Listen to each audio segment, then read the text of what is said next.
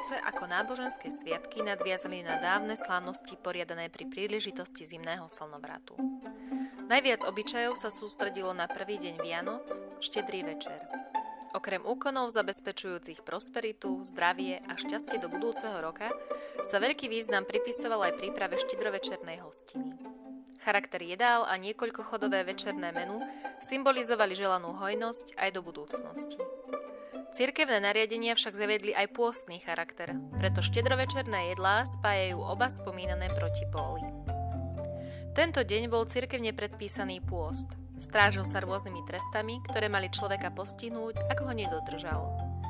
Deťom sľubovali, že ak vydržia bez jedla, uvidia zlatú podkovu alebo zlaté prasiatko.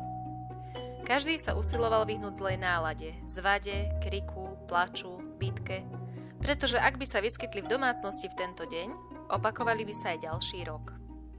Viaceré povery súviseli s hospodárstvom. Dvor a dom zametali novou metlou ešte pred zotmením, aby sa v dome nedržali blchy. Pastieri cez deň roznášali brezové prúty a gazdina si z nich sama vytiahla rukou zabalenou v zástere 2-3 kusy. Najprv vyšibala pastiera, ktorý musel vyskakovať, aby bolo jeho stádo čulé, potom deti – potom prúty schovala na prvé jarné vyháďanie dobytka. V už zaniknutej obci Lešť každý čakal, či sa mu nalačno kýchne. Ak sa mu kýchlo, mal sa dožiť ďalšieho roka. Na štedrý deň skoro ráno ženy miesli cesto na vianočné pečivo. Pečivo muselo byť do východu slnka von z pece. Pri práci gazdina používala nové nástroje. Keď mala gazdina chleby naukladané v peci, podskočila, aby boli chleby pekne vysoké. Vodu, ktorou umili čerstvo upečený chlieb, považovali za činný zdravotno-preventívny prostriedok. Do poludnia pripravovali varené jedlá. Na štedrovečernom stole sa objavovali jedlá z plodín, ktoré sa pestovali v danom regióne. Takmer na celom Slovensku tvorila nevyhnutnú súčasť večere vianočná polievka z kyslej kapusty, strukovín, sušených húb, sušeného ovocia, ale varila sa aj kyslá obilninová polievka, tzv. kyseľ. Charakteristickými vianočnými jedlami boli múčne jedlá, často cestoviny ako rezance s makom či pyrohy. Známe sú opekance s makom alebo medom, poliete cukrovou vodou alebo mliekom. Taktiež sa piekli rôzne koláče a pečivo nielen pre vlastnú rodinu, ale aj pre koledníkov. Koláče a pečivo sa rozdeľovalo aj pastierom, služobníkom a hospodárskym zvieratám. Vianočné koláče mali rôzny tvar. Okrúhly, podlhovastý, do tvaru podkovy či zapletané. Tejto variabilite tvarov zodpovedali aj názvy.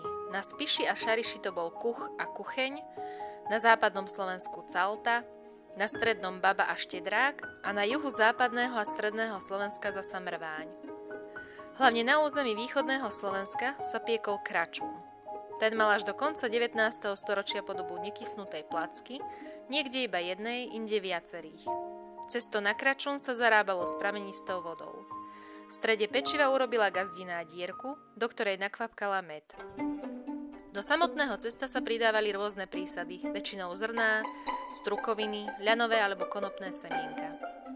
Magickú silu dávali kračunu aj cesnak a petržlenová vňať ako symbol zdravia a ochrany pred zlými silami, šípky ako symbol čerstvosti. Do cesta sa tiež pridávali posvetné zelinky, oblátky či svetená voda. Kračun mal podľa ľudovej viery svojou prítomnosťou na vianočnom stole zabezpečiť rodine v nasledujúcom roku každodenný chlieb. Na vianočný stôl sa kladol na slamu alebo obilie, väčšinou z posledného zložatého snopa a na jar ich bolo treba primiešať do osiva, aby sa zabezpečila úroda. Tieto praktiky patria k najstarším európskym agrárnym rítom. Pri zarobení na vianočné koláče sa ako na prvé zamiesilo na kračuny, ktoré sa piekli ako prvé. Najčastejšie sa pripravovali z viacerých šúľkov cesta, ich prepletanie symbolizovalo svornosť a spolupatričnosť v rodine. Takýto koláč sa nazýval aj kračuník. Zvyčajne sa kládol do stredu stola alebo na pravý roh stola, aby bolo gazdovstvo stále pokope.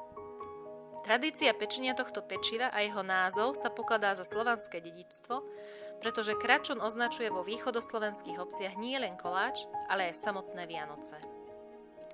Novším typom múčneho jedla sú vianočné oblátky, štedrovečerné obradové jedlo z nekvaseného cesta, pečené vo forme s cirkevnými symbolmi, okrúhle, oválne alebo v tvare trubičky. U gréko-katolíkov a pravoslávnych skvaseného cesta v tvare malých koláčikov. Oba druhy mali funkciu hostie, posvetného chleba. Odkladalo sa z nich aj do na liečenie, na ochranu pred požiarom, na okurovanie. V cirkevných školách na Slovensku ich v zmysle svojej príjímacej zmluvy piekli učitelia, rechtori. Začiatkom adventu žiaci po domoch vyberali obilie na oblátky a vinšovali. Kde bol mlyn, tam dával múku miestny mlinár. Medzivojnovom období v mnohých dedinách piekli ženy na otvorenom ohnisku umiestnenom na rektorskom alebo farskom dvore. Piekli sa vodové, cukrové, orechové oblátky a do 40. rokov 20. storočia aj pre dobytok so zapečenou petržlenovou vňaťou. Roznášali ich žiaci s vinšom, ktorý zložil učiteľ. Posledný týždeň pred Vianocami spravidla na deň Tomáša. Dostávali za ne niekoľko grajcierov, pre učiteľa peniaze, strukoviny alebo mak. V medzivojnovom období bolo pečenie oblátok v mnohých cirkevných zboroch zrušené a oblátkový dôchodok sa učiteľom vyplácal v peniazoch. Dodnes sú súčasťou jedál na štedrý večer vo všetkých vrstvách obyvateľstva. Jedávajú sa s medom alebo aj s cesnakom ako prvé štedrovečerné jedlo.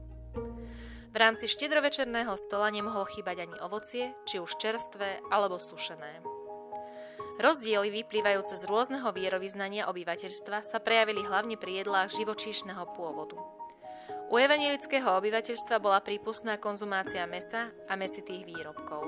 Preto sa v evangelických rodinách robí veľa pred Vianocami zabíjačka, z ktorej nesmeli na stole chýbať klobásy, húspenina či meso. U katolického obyvateľstva bola súčasťou štedrej večere ryba, ktorú cirkev uznávala za pôstne jedlo. Ryby sa v minulosti pripravovali varením alebo sa kupovali nakladané haringy.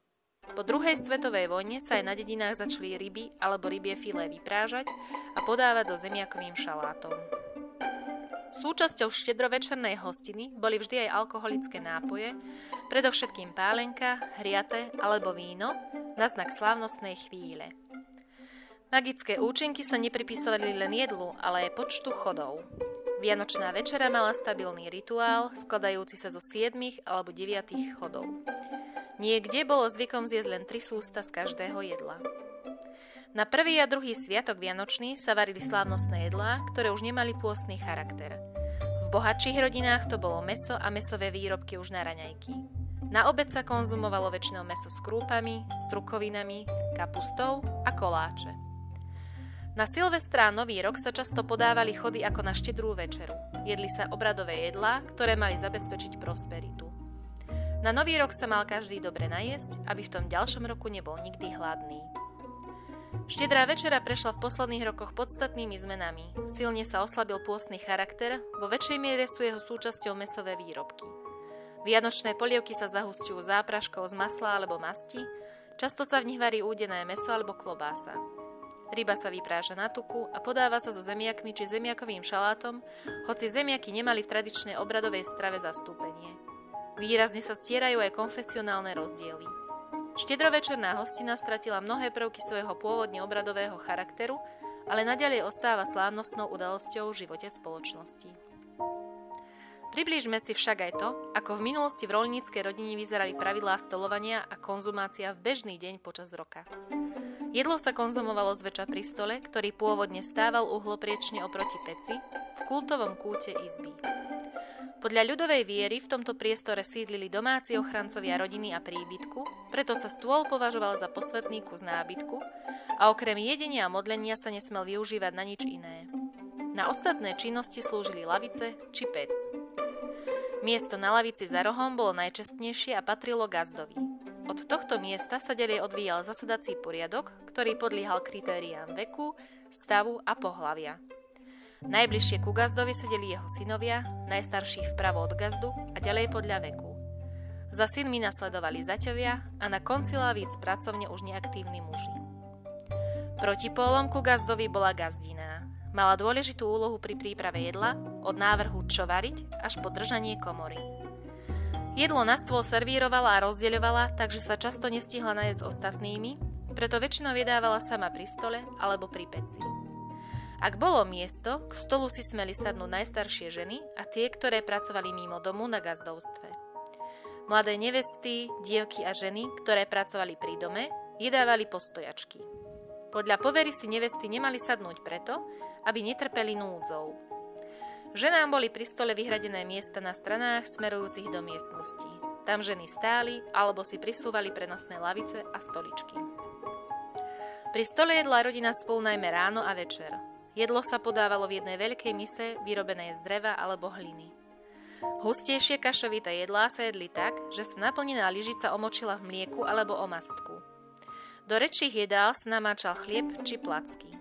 Varené alebo pečené zemiaky či pyrohy sa jedli rukami. Menšie deti krmila matka v náručí, väčšie deti jedávali na lavici alebo na priedomí. Spoločné jedenie z jednej misy začalo postupne zanikať v druhej polovici 19. storočia pod vplyvom zmeny životných podmienok, lebo muži začali pracovať v mestách a menil sa štýl života na dedinách. Tak, milé gazdinky, ako vyzerá štedrovečerná hostina a stolovanie u vás doma? Dodržiavate obdobné pravidlá, alebo ste si ich upravili a rokmi sa aj z tých upravených stela tradícia?